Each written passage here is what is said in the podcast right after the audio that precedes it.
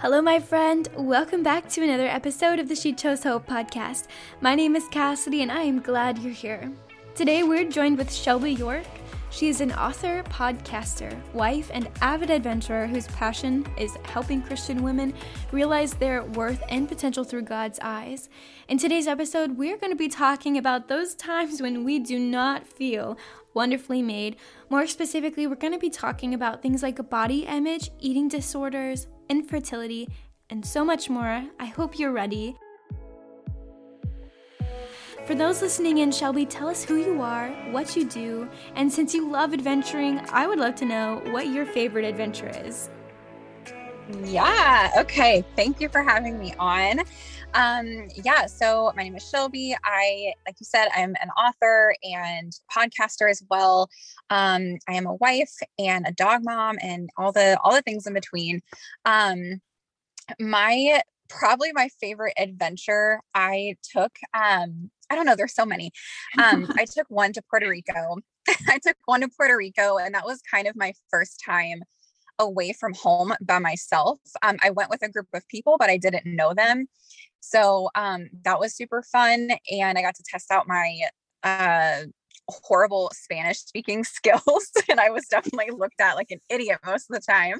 But that was probably the best um, just because I like literally felt like I was adventuring outside of, you know, my small town and all that stuff. Um, I think you asked another question. I don't remember what it what it was. Oh, it was just um, let's see. It was what is your favorite adventure that you can remember? I think you answered Okay. Okay. Good. I think I answered that. Yep. that sounds like so much fun. I've never been to Puerto Rico. I we went to Mexico, like Cozumel, one time on like a cruise, and we were there for maybe four hours. But that's like oh. so oh. much fun. Uh, yeah, yeah, yeah. I'm. Um, I mentioned br- this briefly in the introduction, but Shelby is the host of the Candid Faith podcast, and last year we got to chat over there on how we can have deep faith whenever we're going through deep struggles. It's fun now to come full circle and to have you on my podcast. And if you, yes, if you guys want to check it out, I'll leave a link to the podcast in that episode in the show notes for you to check it out after this episode. But Shelby, I'm so glad you're here, and I'm even more excited to dive into your story because I think that there's a lot of other women listening and that will be able to relate to the things that you have to say. So, let's go ahead and start at the beginning. Why don't you share a little bit about your testimony with us? Yeah. So I always like to start my testimony by saying I did not grow up in church whatsoever. Um, my knowledge of God came from quick dinner prayers with my family, um, maybe going to church every now and then with my friends. But, you know, for me, that was just a way for me to like hang out with my friends. It really wasn't about God or being a Christian or anything like that. And I don't blame my my family or my parents or anything like that for not introducing me to God because everybody's story and how mm. they find God is so unique and it's perfectly timed.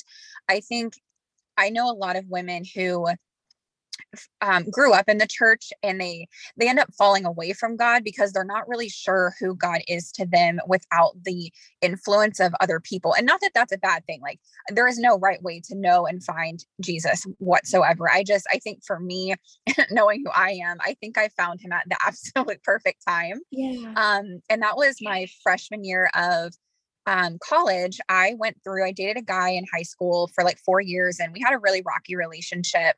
And um, we broke up at the beginning of college and I was just very broken and lost. And I put a lot of, of who I was into that relationship and a lot of effort into that relationship. And so I didn't even know what I wanted to do like with my life, let alone the next day. I was going through anxiety and depression and it was just really rough. It was just something I had never experienced before.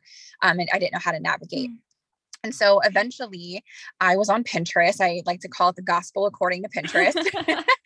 and um, I just kind of found little verses sprinkled through my feed and they just really brought me comfort it was anywhere from just a single verse in psalm or proverbs or um, even galatians like things like that and i was like i kind of want to know more i kind of want to know more about this god who um, can heal my broken heart and who wants to be close to me even when I'm a hot freaking mess.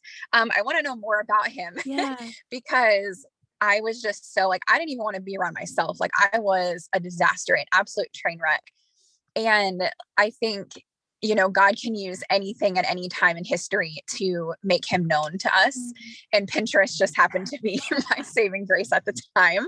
Um, so that's just kind of where everything started unfold. I kind of got a grasp on some promises God makes to me, uh, has um, wanted to make to me, and different ways that He made Himself known to me. Um, and eventually I was led to a really small church that was actually across from my apartment building. And I met some of the best mentors of I've ever known. And they helped me really kickstart my journey of knowing Jesus mm. and becoming an like a real woman of God. And that's just it's kind of been um, a wonderful, scary, and wild roller coaster ever since then. Yeah. Yeah, that's awesome. I think it's so cool that you said how we all find Jesus differently, that there's no right way or wrong way to come to Jesus. So it's so cool hearing other people's stories. Now, what were some things that you found that you were struggling with before you became a believer? And how did you see that that like did you continue to struggle with those things after you became a believer? What did that look like? Yeah so i struggled with a lot of things and it's things that we can all identify with. I mean i was in high school and then beginning college so i was in a huge life transition at the mm, time. And so my struggles aren't I mean, they're unique to me, but I think a lot of people can relate to them. I struggled with body image, eating disorders, putting my faith and my hope and trust in the wrong people and the wrong friends, putting my self worth in in boys, um, several boys, and um, just just putting my, like I said, my worth and my purpose in the wrong places. And so that left me disappointed and discouraged and lost uh, more than once, more than twice. Yeah. um, so it's not that I suddenly, and I think some new Christians ha- uh, struggle with this, and this is how some people might fall away from the Christian lifestyle or from Jesus. It's not that when we declare Jesus the Lord and Savior of our hearts and our lives, that those issues suddenly be like disappear. Mm-hmm. They just become, for me, it just become became a distant something in the background. Uh, it was something I still struggled with, and I had to work through but I had the God of the universe on my side to help me work out those things. And that is the biggest difference. So maybe, and of course, I don't know what my life would look like had I not met Jesus when I did or at all. Um, maybe in terms of my eating disorder, let's say, maybe I wouldn't have recovered from it the way I did in a healthy, manageable way. But because I had Jesus by my side, I did. And maybe I talk about in my book, I had a really long standing fascination with pornography. Maybe I would still be in that really dark headspace and walking down that really dark, um, forbidden path, but I'm not. it's yeah. because of Jesus. So I think if I can give like a quick word of encouragement, it's not that it just everything disappeared and mm. you know the clouds parted. I mean, they did, but you know, yeah. and I just never struggled with any of those things again. It just God makes everything possible healing, mm-hmm. redemption, um, anything that we what uh, did I, I said healing yeah. Um anything that we're striving for he can get us there because he's already walked before us. Mm, i love that so much we can get there because he's already walked before us. I think that is that is so true and i heard somebody say once a while ago and i said this in another podcast interview but i i read once that it's not that whenever we come to christ we all of a sudden are yes, there's a heart change, but it's not that we all of a sudden struggle and we shouldn't struggle. But as we continue to pursue Jesus and we get into deeper relationship with him, it can't help but fall away. And so I I think that's really neat that as it's not that we don't need to strive and it's not that we don't necessarily need to struggle that it's wrong but that as we draw closer to the cross and as we are seeking deeper relationship with jesus those things do fall away and I also want to give an encouragement to that person who is there. Like, I was a Christian when I was little, like, I got saved young and I was struggling. Like, there is freedom and redemption in Jesus, like, as we keep pursuing Him. Um, but Shelby, thank you for sharing with us about your um, eating disorder. And when we were talking about the eating disorder specifically and your body image, um, was there a specific moment that you realized, hey, I need help with this? And if so, what did that look like for you? Yeah. So I think my biggest obstacle was I never identified that that was what I was struggling with. Um, I had spent many, many years just believing that that was my reality. Just the the binge eating and the the um, vicious cycle of dieting, extreme working out, never being able to find balance, and then binging, and then disappointment and discouragement and depression. Like that was all kind of a part of this cycle I was in um, I just kind of accepted that as my reality. And I don't really, I don't know if I can pinpoint the time where I was like, I don't know if I have to live like this anymore. Like I can change things. Yeah. Um, but my faith had a lot to do with that because you start reading books in the Bible, you realize that like God wants to be really close to you and he wants to help you overcome because he is a redeemer and an overcomer and a waymaker. And that's like why Waymaker is one of my favorite songs because I identify so so much with the visualization of him making a way for you when the world or people of the world will try to hinder you or stop you or um um try to just discourage you from from being your best self um so i think it was slow um i think god started in my heart by helping me identify that i was worth more than rubies and i'm precious more um, more precious than jewels in his eyes and then that's when i started to see myself in that light and i was like i don't have to live this way anymore. I don't have to live with depression or anxiety and like am i do i still? Of course but like i said Jesus is always there, even when I'm by myself in the dark and I'm crying and like whatever it is, like he's still there. Mm-hmm. Um, and so I just slowly started to transform my own mind to being like, this isn't what God had for me. That's not what he had in mind, you know? Yeah. Um, so that's that's just kind of I guess the framework of when I really started to pray and study my way out of um, something like an eating disorder. Mm-hmm. And I like how you said it's not that you don't struggle with it anymore, because I do think that there are lots of Christians that struggle with anxiety and depression and chemical imbalances. And it's not that you weren't struggling with it anymore, but that you knew that you were not alone in that. It was not like yeah you were alone like you realized he was there with you in it and i think that's really neat i do just want to say that for anyone who has or is struggling with something like an eating disorder, um, I, of course, prayer and studying my Bible and spending time with God was like the ultimate thing that helped me out of it. But I also was in therapy and I went to see, um, I, I worked with a nutritionist for a really long time. And I think God helped me be open to those options. So it's not like if you need help in those areas, please seek professional help because God will put the right people in your path. It definitely did for me. Yes, absolutely. I I remember in, in a different type of way. I did not struggle with an eating disorder, but I did really have this period of time when I had not had a diagnosis with my chronic illness. And it had been years. And I was in the emergency room, and one of the doctors came in. He said, I believe there's something wrong with you. Um, but I do think that you should go receive counseling. And I was like, I'm not going to do that because it means it's all in my head. Like I was so against it. But it has been the biggest thing that has helped me move from a place of um, like being stuck in like that depressive cycle and actually giving me resources and tools to like what do i do when i'm feeling this way? What do i do when i'm feeling like the world is you know crashing in that i have no future? Like what do i do? And so i completely agree with what you're saying. I love counseling. If you if, yeah same. if you need if you are struggling with these things professional counseling is an amazing resource. And i will leave a link in the show notes um, to for you guys with resources for counseling, for online counseling, and also about eating disorders and things like that.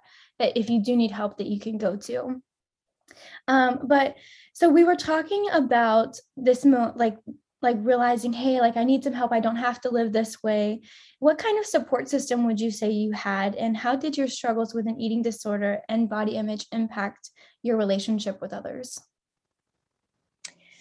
yeah. So at the beginning of my walk with Christ, um, I didn't have that much of a support system. And I think that's super common.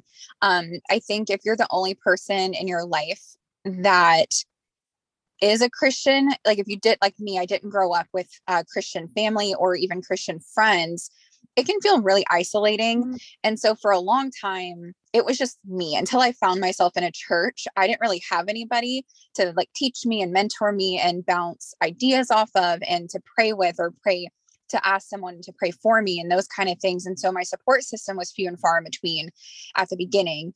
Um, but as I got into the church and I started kind of this this came around in college, but I started to kind of weed out my friends that were no longer supportive of my walk with Christ, didn't reflect the type of morals um, that I that I wanted to exemplify and pursue in my life. Um, that's kind of when everything started to shift. I started focusing my prayer life on godly friendships, and mm-hmm. God absolutely delivered. Um, it took a while, but it was so worth the wait. Just like you know, if you're waiting for a godly man to become your husband, like that's a long wait. that's a really long wait. And the same, the same can be true about friendships. Um, you might just have to wait for your heart to be ready and for their heart to be ready. And when you meet at the right time, it's just, it's just perfect. So now my support system is a lot better because I waited and I, I, I prayed for those, those relationships. And I've also found since I've moved recently, I found a church that has youth groups. And so I've met more people. Um, in terms of my eating disorder, I definitely had trouble not necessarily keeping friendships because of the eating disorder, but I was hiding it. I was hiding the fact that I'd had one. And then part of that was the reason um, you know, I didn't, like I said, I didn't really know I, I had one. I just didn't really call it that. I just thought that was my reality. And so I didn't know I was really struggling with that for a long time, but it made me uncomfortable to hide such a big struggle from my friends and family. Like, mm-hmm. I don't think my family honestly knew I had an eating disorder until my book came out. that tells you like how long I had um, hid it. And so it was really surprising for a lot of people. Yeah.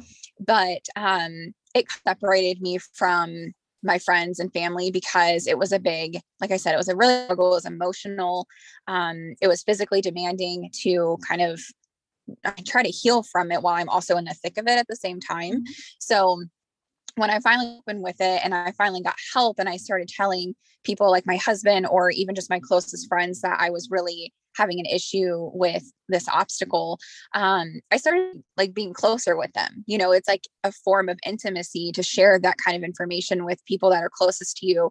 And then you kind of find out who is supportive and who is understanding and then you bring those people closer. Um, and that's kind of how i got closer to god in that season as well because i learned that i could tell god absolutely anything and he's like i'm going to love you anyway.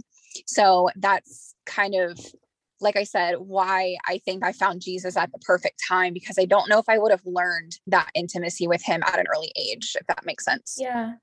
Now, what would you say to the girl who's listening that it, has a struggle like an eating disorder or um, like severe body image like struggles?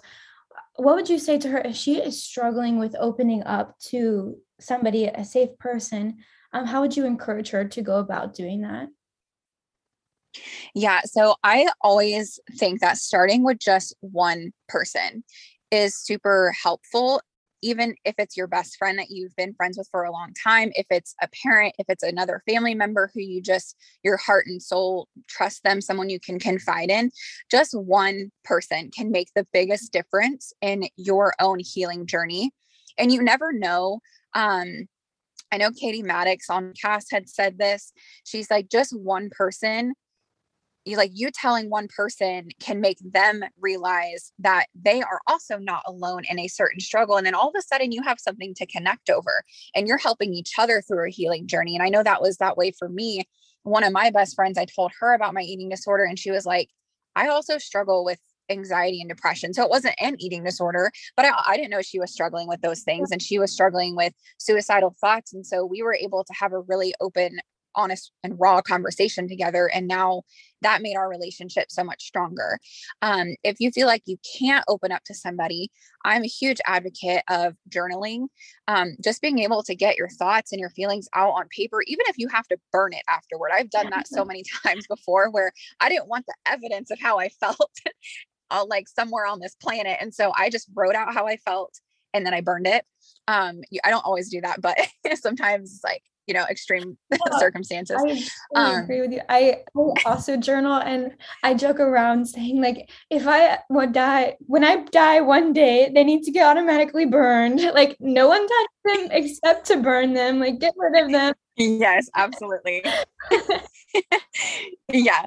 Yeah definitely um you have to do that. You go for it. You have one person two people here that will support you in that and and then therapy you know the, that's the therapist's job mm-hmm. is to not judge you and to be there for you um you know finding a therapist isn't easy i've gone through several so i always say take the first two or three sessions to figure out if you um if that person's going to work for you and if you feel like you can trust them because if you can't it is your mm-hmm. right to move on and to find somebody else that you can open up about something big and emotional um and life changing, like life altering, basically. So those are my suggestions. Yeah. And I do think that there is a place for like purely like biblical counseling but i do think it's important to make sure that if you're struggling in a specific area that the person that you are going to is trained in this area that they can be a resource to you to help you navigate this that's not just going to give you the churchy answers on how to deal with it but that's actually going to give you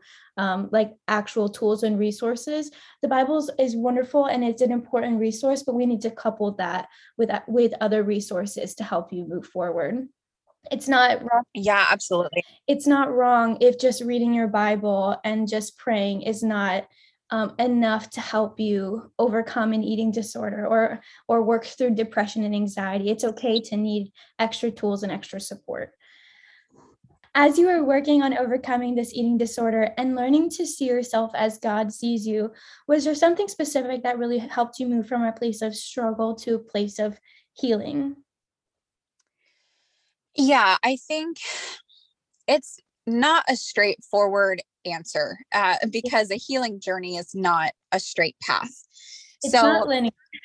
it is absolutely not linear. It's it's uh you take a pen and a piece of paper and you scribble with your eyes closed. Like that's probably what it's gonna look like.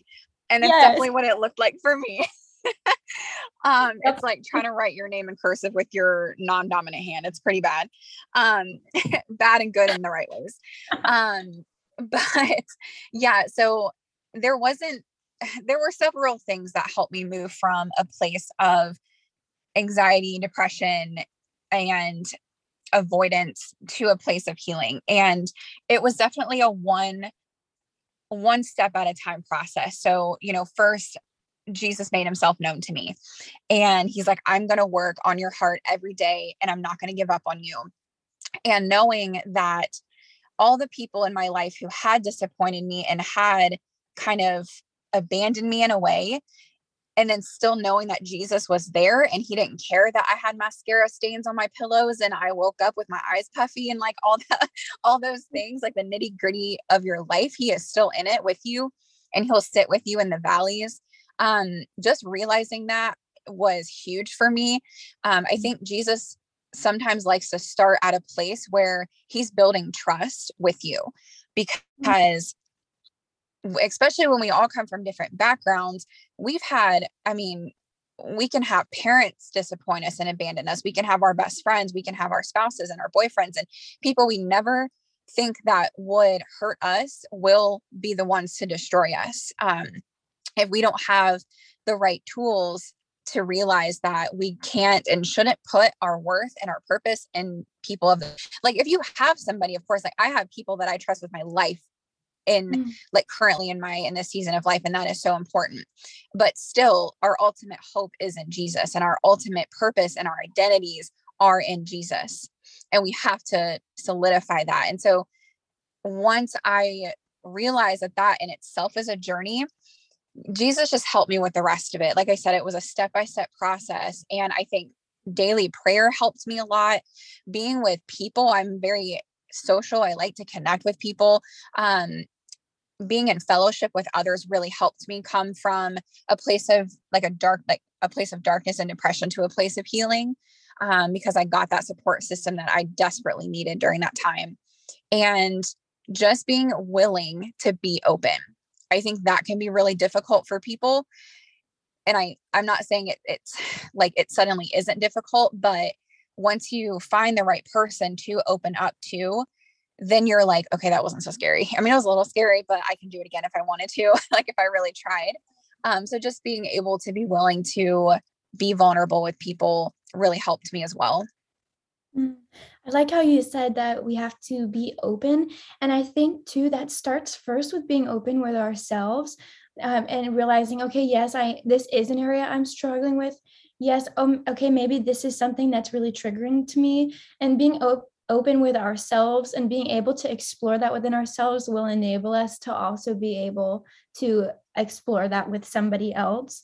And yeah. i do want to encourage you i i or i love how you said that it's those little next steps those small steps. And i just want to encourage somebody out there if you're struggling in these ways that it's not about taking huge leaps and bounds and these don't be discouraged with small beginnings don't be discouraged with the small steps because we just do the next right thing, even when it's messy, even when it's hard and painful. And like you said, Shelby, when there's tear stains all over our pillow, we just do the next right thing. Yeah, like I didn't I didn't declare Jesus as my Lord and Savior, get a nutritionist, get the right therapist, find the right friends and move to a better work environment, whatever it was, all in the same day, let alone in the same 3-year time period. That does not happen. It takes time, just like all good things take time and they deserve a slow a slow burn basically. Like will God crap out of you and like put someone amazing in your life or put an opportunity in your life that you absolutely need. Absolutely. He has the capability and the willingness and the heart to do that. But for our benefit, um, at least for my benefit and my experience, everything in perfect time. And I, like I said, I don't think I can imagine it any other way between finding my nutritionist. I went through a, a couple nutritionists um, who who helped me really understand that I was more than my body image. And then, like you said, couple that with the word of God. It's just like, you know, my my nutritionist wasn't a Christian, but that didn't mean she didn't respect the fact that I was. Um, and then yeah. she was able to give me um, very thoughtful um, like advice and like you said next steps and then i was able to couple that with the word of god and i was like wow like this really does all come like go hand in hand at the right time and it just it's such a good feeling like it's such a crazy wild feeling to feel god moving and like working in your life. It's nuts. While you were talking you said something that really stuck out to me about um, how sometimes it's a slow process and the thing that really hit me whenever you were talking is that god uses the slow process to reveal himself more and more to us and i think that it's like this discovery like when like in yeah. any relationship you go through this time of discovering something new about the person and you each day you learn something new and you spend time together and you grow in love and you grow in or in grow in friendship and that takes time and sometimes it feels slow sometimes it feels like oh i just wish we, it was just like that but he uses this slow time to reveal himself to us and i think that's really powerful i know for me i I have no experience with um, something that we're going to be talking about later in this episode, talking about infertility. I don't have any experience with that or with an eating disorder, but I do remember having an incredibly bitter relationship with my body due to chronic illness. I just felt like my body was a bad body, that it was unsafe and it was constantly letting me down. And I yeah. just, I remember having this like even just in the last year having to relearn what it's like to feel safe within my body and and to actually truly okay i do love myself chronic illness included my struggles included like that took and i've been sick for um, it'll be 11 years now and it took just this last year to really realize okay this is all made in the image of god this is fearfully and wonderfully made. And sometimes we feel like we're more fearfully than wonderfully made, but actually realizing that no, it's it's this it's that God didn't make a mistake when he made us and he understands and he already knows the struggles we're going to go through. Um, and I just I remember having yeah. to relearn that. Um, and so yeah. And I, I'm curious, um, you also said um, like in our own conversations and something that we were going to talk about today was also this struggle of infertility and could you tell us a little bit about that yeah um, just kind of going back to what you were just talking about i this ties into the infertility piece. Mm-hmm.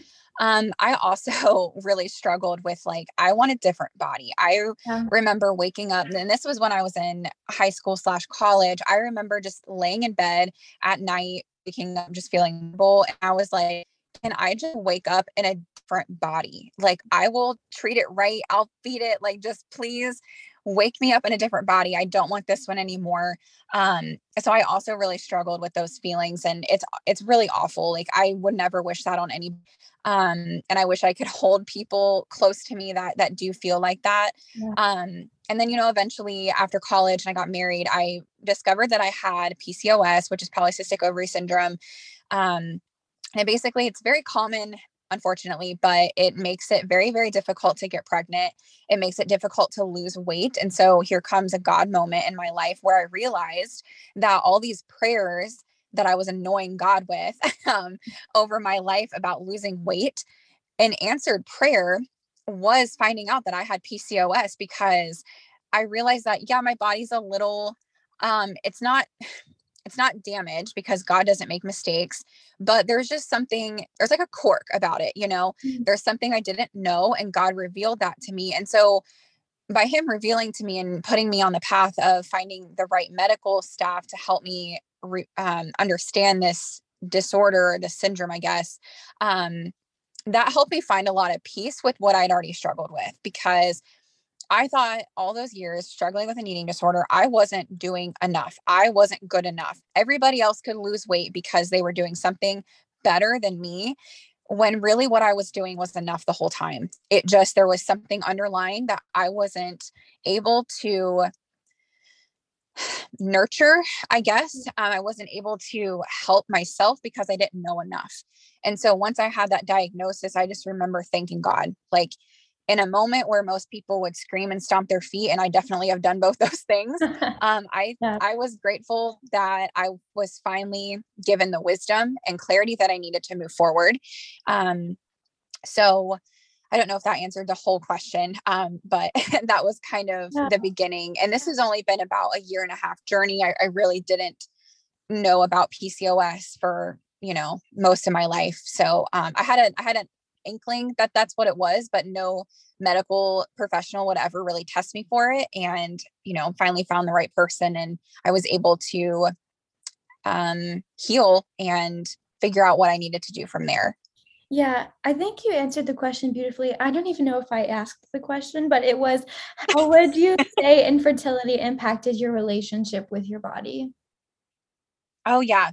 Yeah, yeah. So, you know, kind of um I you know, bits and pieces answer in what I said, but I think it was good, honestly. It it hasn't been easy, but like I said there was that struggle that I had had for years and years of my life with an eating disorder but like PCOS played into it. You know, mm-hmm. PCOS is a hormone issue. And so it can make you um, feel like you don't have you haven't been eating enough food when you maybe like when normal people have eaten enough food and so that um, develop the binge eating aspect of it and um, even if you exercise like do what everyone else is doing you can follow someone's plan to a t eating plan exercise plan whatever it is mm. if you don't figure out what type of pcos you have or what type of infertility issue you have it's going to be impossible, almost impossible for you to hit any sort of goal, even if you're not trying to lose weight, even if you are just solely focusing on getting pregnant. Mm-hmm. Um, it's very, every um, infertility uh, journey is incredibly unique down to the cellular level. And so, like I said, I did go through um, like a triumph in my mind where I was able to be like, okay, I need to take a second and I need to realize that all this time I was doing enough. It wasn't me. I just didn't have the knowledge that I needed to move forward. Um, and like I said, that's where therapists can help you figure out things that you just probably never even thought of. You know, what, even it's just if it's about something on your healing journey or, you know, something about the way your mind works, you know, your personality and all those things. So, um, knowledge is absolutely power and god helped me get that knowledge that i needed and um, I've definitely gone through valleys recently where I'm like, I'm back in that headspace sometimes where I'm like, my body is broken. It is very damaged. And now you know, it's affected my marriage a little bit. Thank God I have an amazing husband because I unfortunately was in a place where I was like, I understand if you don't want to be married to me because you didn't know I didn't know this like I, we've only been married for like a year and been together for 4 and I was like if you want to leave I'm giving you an out because mm. I wish I could have told you that I'd had this issue before and then you could have made an informed decision on whether you wanted to be with me but um like I said the right people will never ever judge you for something you cannot control um and neither will God and so it's it's definitely been a struggle, but there's been a lot of blessings sprinkled out through that struggle as well. Yeah, the um the thing that like I thank you for sharing that. I just that just sat so deeply within me. I remember um right after I got diagnosed, and it hasn't been very long, uh, my doctor told me I, I to my knowledge, I don't have issues with infertility. Um, but my doctor told me, he said, this is um, a genetic disorder um, and you should not have children. And I remember going through this grieving process of, okay, I've always wanted to be a mom. And I'm not saying I will never be a mom because that's up to the Lord and I would love to be a mom. Um, but I remember him saying, like, this is going to be too hard on your body. You could pass it down to your children in the future. And I remember going through that grieving process of, okay, like, I I want this in my life and I my body is the reason I could not have this in my future and i remember feeling like well who's going to want to be with me or who's going to want to you know um, work through this with me and um, or maybe build a family in different ways than you know carrying a child and so i just what you said just stuck so deeply in my heart that the right people are not going to be judgmental. They're going to love you. They're going to work through this journey with you. And I truly believe that God is going to place those right people in your path if you're someone who's struggling with um, infertility or struggling with um, other reasons why you can't have kids or uh, maybe you're thinking about having a family in a different way god will put those people in your path that will be supportive and willing to walk through that together with you. So thank you for sharing that. We were talking about how how infertility impacted your relationship with your body and i think it's really neat that um, that infertility while that i cannot imagine how hard and difficult that must be but it was in a way a blessing that god like you got answers that you were looking for and that had to be so healing on the other stand like on the other hand this tandem of grief but also healing in some ways for other areas. And i'm curious what are some ways that you created a healthy relationship with your body as you worked through as you worked through infertility, as you worked through eating disorder, as you worked through body image, what are some ways you created a healthy relationship with your body? Yeah, so I think in my mind, two things really stick out. And one was my nutritionist that I found. I worked with two. One was not well equipped to to mentor somebody with an eating disorder. And so that was kind of a waste of my time. Um, number two was my nutritionist that I still see every now and then. Um, she was specifically working with people, with clients who had eating disorders. And I don't think I realized that when I booked a session with her. And so that was kind of a good surprise. Um, I was just really focused on losing weight because my, for years of my life, so really it became a habit. I put my worth in my weight and you know the mm. number on the scale and so she really helped me figure out those next steps on things that I needed to accomplish and that I needed to focus on to shift my focus from okay my worth is in my weight and if i am not a certain number if i don't look a certain way then nobody is going to date me nobody's going to love me everybody's always going to see my weight right when i walk into the room um, to a perspective where i am again, this is where my own knowledge and my own relationship with the Lord came in. Um, I was able to shift my perspective from that kind of toxic thinking to, okay, God doesn't make mistakes. I am fearfully and wonderfully made. There is no, there's nothing wrong with my body because every single day I wake up and God needs me. So if He needs me, there's purpose and there's strength and there's courage and, you know, all these things that I am fabricated with that he used to create my very being. So that was kind of like, I mean, that that's a really strong um like word of encouragement because that it didn't come overnight. But like I said, I can sit here now and be like, there is not a single thing wrong with you, no matter what. It's okay to want to lose weight. It's okay to want to heal X, Y, and Z, you know, part of your life, whatever it is. There's nothing wrong with having those kind of goals. But when you put your entire, when, when you put your energy into only that, you're taking away something really special and unique about you because you're focusing on a part of you that you are not taking to heaven, and that is the physical part. Mm-hmm. And that was huge for me. It was not an overnight realization. It was a piece by piece process. It was putting my trust in the Lord, not putting trust in other people and being like, you know, I am who God says I am. And then I went into the Bible and I looked up those truths. Um, I looked up the scriptures that are like, okay, this is who God says I am. Nothing will ever change it because it is written in the only holy book that we that God created and he created that for us so it must be true. Um that completely changed my perspective, my mental health, my perspective on my body, my relationship with my body, um everything in between. So um yeah, that was kind of that in a nutshell. I love it. I I remember um, like walking through chronic illness or rolling through chronic illness. I remember having this moment of feeling like, if God loves me, why did He make my body this way? And why has He allowed me to struggle in this way if He loved me? And I'm curious, did you ever find you had this question yourself? Yeah, I think because um, when I was struggling really really struggling with an eating disorder. I was just like I was I wasn't a Christian yet or I was a baby Christian and so I hadn't quite married up the fact that oh this eating disorder is not something I need to hold on to and I can abolish it in the name of Jesus you know that kind of came later. Um I think I have myself back more with the fertility thing the issue because an eating disorder although I struggled with it and it was a huge part of my life it was a lot I'm not going to say easier to overcome because it was like a 12 year thing just something that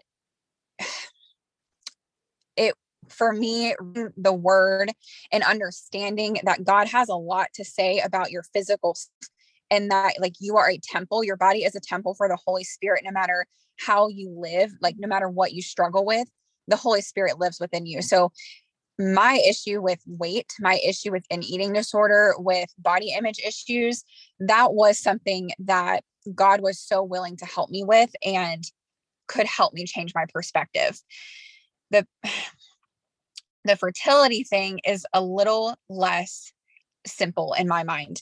Um, yes, people can reverse PCOS and people, women can absolutely have children with PCOS. It's definitely possible. And I pray for a miracle every single day.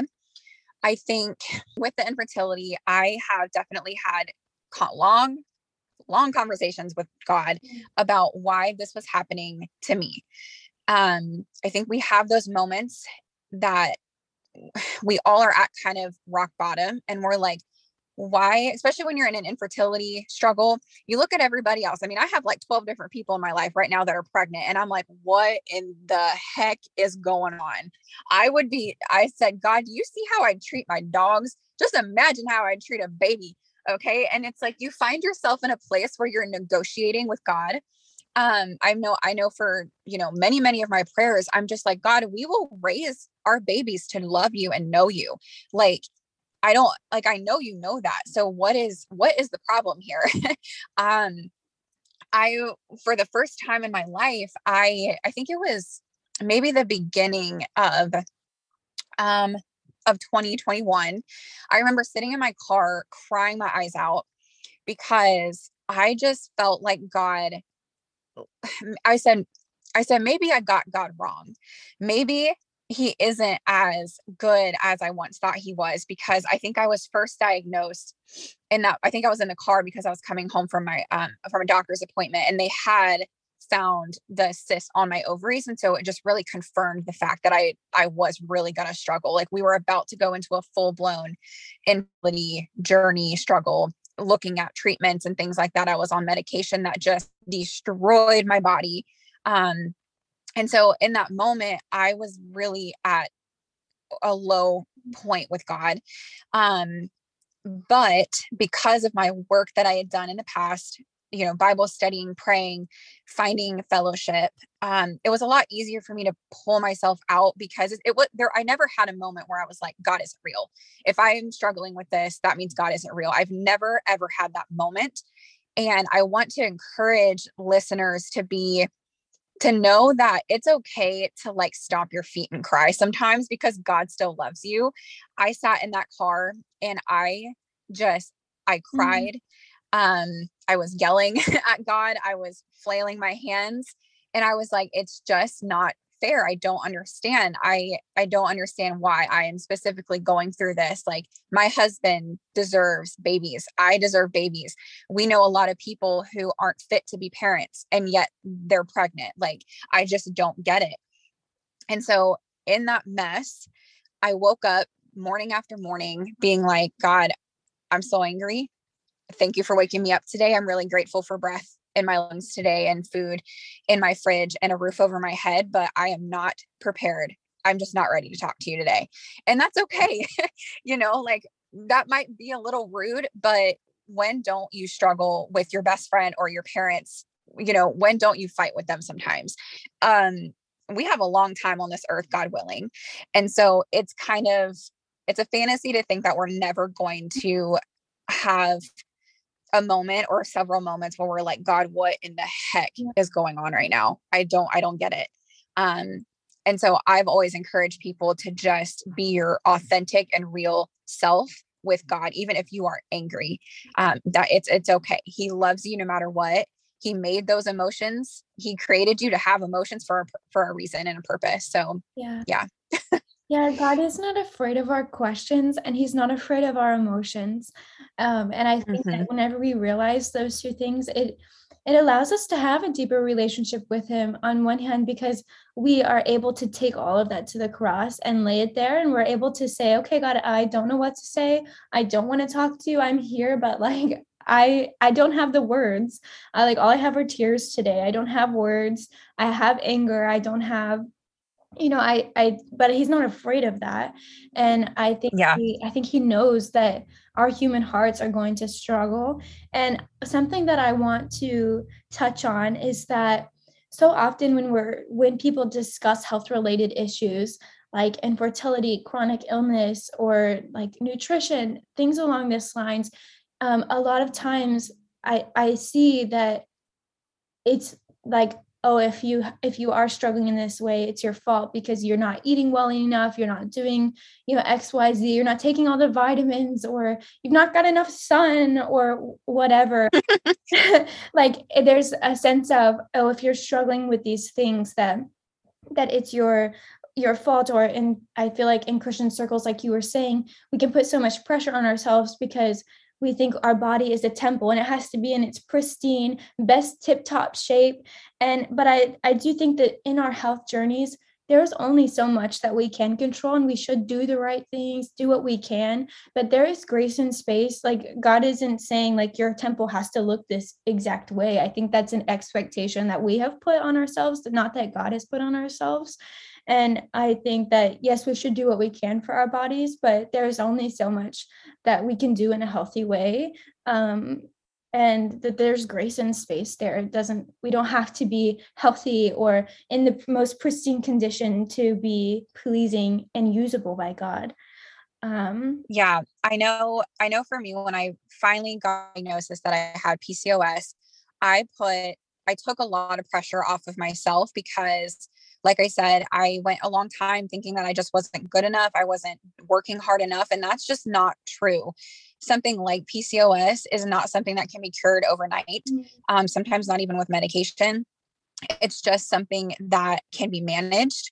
So, like I said, for me, it was just, I I mean, like I didn't just wake up and I was like, okay, like I'm just suddenly I don't have an eating disorder because I have clarity and wisdom and all those things. Like it, I just realized that I, I like I felt like I could just sigh a breath of relief and just be like, okay, no matter what I was gonna do, um, none of that was supposed to work because God can use every instance and every situation and every struggle for his good and well for our good and his glory. Absolutely. So that's just kind of how I had to shift my perspective. I was like, okay, you're gonna you know i mean already like he's used that like that part of my testimony to help other women um and i've been able to connect with other women who have struggled with pcos as well people that are um that i went to high school with like we connected over i know cheyenne o'shea on my podcast like we had several conversations about infertility because she also struggles with pcos and so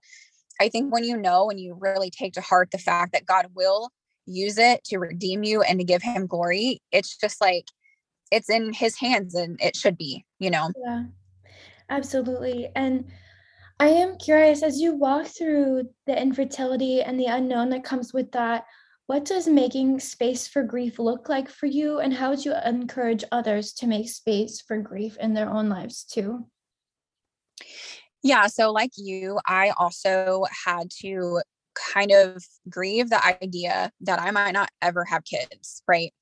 So it's not that I've given up on the idea of having kids. It's just I am very aware that maybe that's just not what God has um in mind for our specific family. So grief wise, it kind of I I had to tie in everything. I had to tie in therapy. I had to tie in journaling. I had to open up to somebody and let them know that I was struggling horribly with depression and anxiety over um, this season of life where we're struggling with the idea that we might not have kids physically like on like naturally. Yeah. And so making space for grief it looks different for everybody. And grief can look so grief you can be grieving for different reasons and it can look different every single time so you can grieve someone a loss of somebody whether they've passed away or you've broken up with them whether it's like a boyfriend or a friendship or whatever you can grieve something like the loss of a dream and that grieving process will look different every single time and that is a okay yeah. I have needed to process things differently um by like a week by week basis month by month basis you know like it just depends on you specifically and how deep the wound is and at least that it's in my experience. Um sometimes you know i've lost i've had to grieve losses of friendships and that process was tough but i knew that god got rid of them for a reason you know like there was probably a reason that i already knew or didn't know but he was protecting me mm-hmm. um same with fertility like i don't know if if i were to get pregnant would I lose the baby? Would I be in trouble? Would there be a health issue that I didn't know I had? And then, you know, I might lose the baby, my family might lose me. I don't know. It's just knowing, like always being in God's word and understanding the truth about who you are and who he is and the promises he has given to you. He he wants us to go and multiply. And that can look a lot different because we are in a completely different time um, period and a different era than they were um, than people in the Bible. And so things just look a lot different. We struggle with different things, but the word is true yesterday, today, and forever. So just knowing that he does care about every single thing that you deal with and he wants to give you the desires of your heart, it might not just look how you expect it to be, especially when everybody else is having babies or getting married or running marathons. Like, you just, there's a reason why things work out the way they work out. And when you really know and solidify in your heart that God is so, so good and faithful, you're like, fine, you can stop your, I'm going to stop my feet for a little bit, mm-hmm. maybe even a couple weeks. But I know for sure that you love me and you're the only person that has my best interest in mind every single second of the day. Yeah. Yeah. And I, th- I, something that you said, I really liked, you said that grieving doesn't mean giving up. And I remember also having to, to come to that, realizing that grieving means that I understand that I am acknowledging the reality of my life right now and what that could look like in the future. And I remember having this conversation with family members because I it, they felt like I was giving up and I was you know, saying, no, it's not that I'm giving up. It's that I have to create space to grieve this future that I've always wanted or what had I thought life would look like. And that is healthy and that's natural. And I think that's something that's incredibly needed because in order to be able to dream new dreams, in order to be able to hold on to ultimate hope, we have to allow ourselves to grieve the death of dreams and to acknowledge those things so we can move forward in healthy ways. And so we can also move forward in ways that allow us to dream uh, for the future. I think, yes, I think not grieving properly causes people to give up more than mm-hmm. the grief itself, like grieving wow. in itself when we don't grieve properly or we don't allow ourselves space to grieve, just imagine the burnout that you would feel constantly spinning your wheels trying to make something happen when maybe it's just happen at that time or at all. And then you are closing yourself off to all of the possibilities and opportunities and new doors that god could have for you. You know i i struggled a lot with like i said the grief of that we might not be able to have our own kids physically or naturally but i'm like what if we go through this like an adoption process and find just the best perfect little human? And i i shut myself off to that um, opportunity because i didn't grieve properly or i didn't open my heart uh, i didn't give my heart and my my worries and my anxieties to god because i'm being i don't want to say selfish but i'm just not being realistic or I mean, to me, it's it's selfish in the sense that you're keeping something from yourself and you're mm-hmm. stopping yourself from the healing that you deserve and that God wants for you. That's so good. And I think like grief enables us, like you're saying, to walk in that victory. Um, maybe not immediately, but it, it does enable us to be able to to like like I love how you said it that sometimes not grieving keeps us from from more than actually grieving does and I think part yeah. of that is being able to at some point be able to walk in victory even though it's hard like being able to say okay I can move forward and I um I am wondering what kind of encouragement and truth would you share with the girl who's listening in today that is struggling through this concept of body image, whether it's because of chronic illness, infertility, eating disorder, or just in general struggling with body image, um, what advice would you give to her? Yeah, so I think, like I said, I wish I could hold every single person that struggles with those things because I have been there. I have been to the absolute rock bottom of of these issues and i'm sure i'm not it's not like the last time i'll be rock bottom with those issues yeah but um i just i really encourage you like i said to find and this is based on my own experience to open up to somebody even if it's like one person even if it's i remember one time i forget what i think it was i think it was my infertility somewhere along my infertility journey i um, I just recorded myself. I put myself on video. I didn't post it anywhere, but it was kind of like I was FaceTiming with a friend, I guess. But I just sat in bed and I recorded myself talking about everything that was on my mind and that was kind of like journaling but i was going through so much that i my hand like couldn't write fast enough mm-hmm. or if i tried my hand would hurt and then i would just end up like not getting through everything and so just whatever works for you like i said do not avoid grieving don't avoid the painful um the painful parts of whatever journey you're on even if it's eating disorders if it's infertility if it's body image whatever it is because that is where you find the best and most authentic grace that God has to offer you in those hard, hard, difficult moments. Um, like I said at the beginning of my like where my testimony started, I was in a broken place. I was heartbroken. I was devastated. I didn't know who I was. I was struggling with anxiety, depression, and suicide. Like, but that's where God showed up for me. And so every single part of your life, God will make it beautiful. Mm-hmm. Even if it's already beautiful, that's like comparing the one flower in the field to the entire bouquet that God wants to give you, you know? Oh, yeah. So so that's just kind of how I like to encourage people is just find somebody to sit in it with you, even if it's yourself for the time being, even if it's you who needs to be that strong person. Um, even if you don't feel strong, like having a habit to fall back on, whether it's journaling or talking out loud, um, calling a friend, calling your mom, whatever it is. Yeah. Um, I always like, I always, that just has always helped me. We're not meant to do life alone. Mm. Um, Jesus wasn't alone in his, in his journey and his walk with God and in his mission. He had so many friends that, um, that he relied on and he trusted. And I really encourage people to find those people that will rally behind you in your darkest, darkest moments. Mm. That's so good. And So, um, for our final question, something that I love to ask each of our guests is through this journey um, that you have gone through, what is something that you have learned the most about the character and the heart of God? Yeah. So I love this question. so I think like I like I said in the beginning, God will use he's not a forceful God. He's not going to he will kick the door down for you. He will come to protect you and rally beside you. But in terms of you getting to know him, it's he wants you to trust him fully and completely. And so that might be a slow process in itself. And so for me, I learned over time that God was gentle, He was compassionate when the people in my life weren't, He always was. And so mm.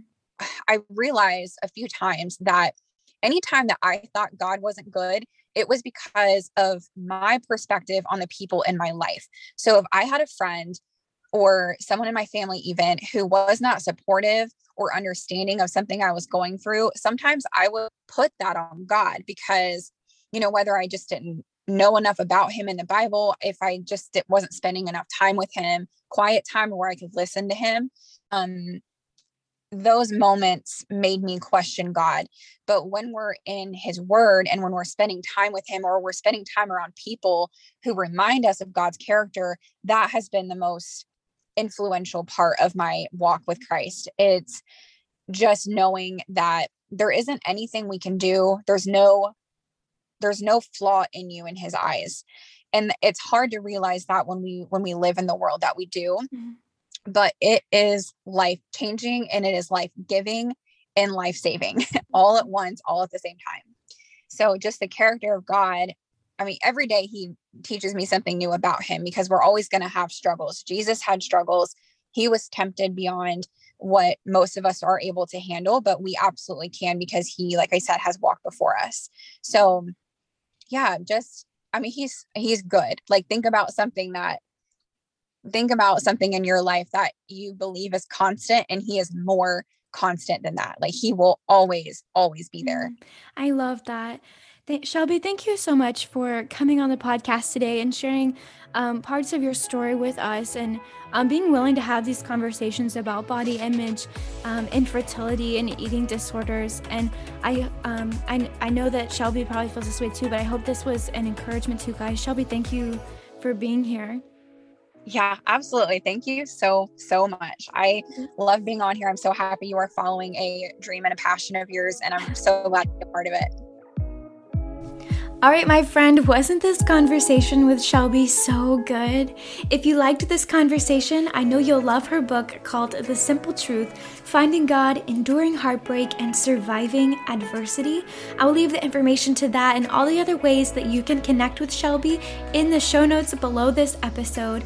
And also, if you liked this episode and you are um, something that has been said resonates with you, please be sure to leave a rating or review on Apple Podcasts or wherever you're streaming this from. That would be so greatly appreciated. And I will see you right back here on the next episode of the She Chose Hope podcast.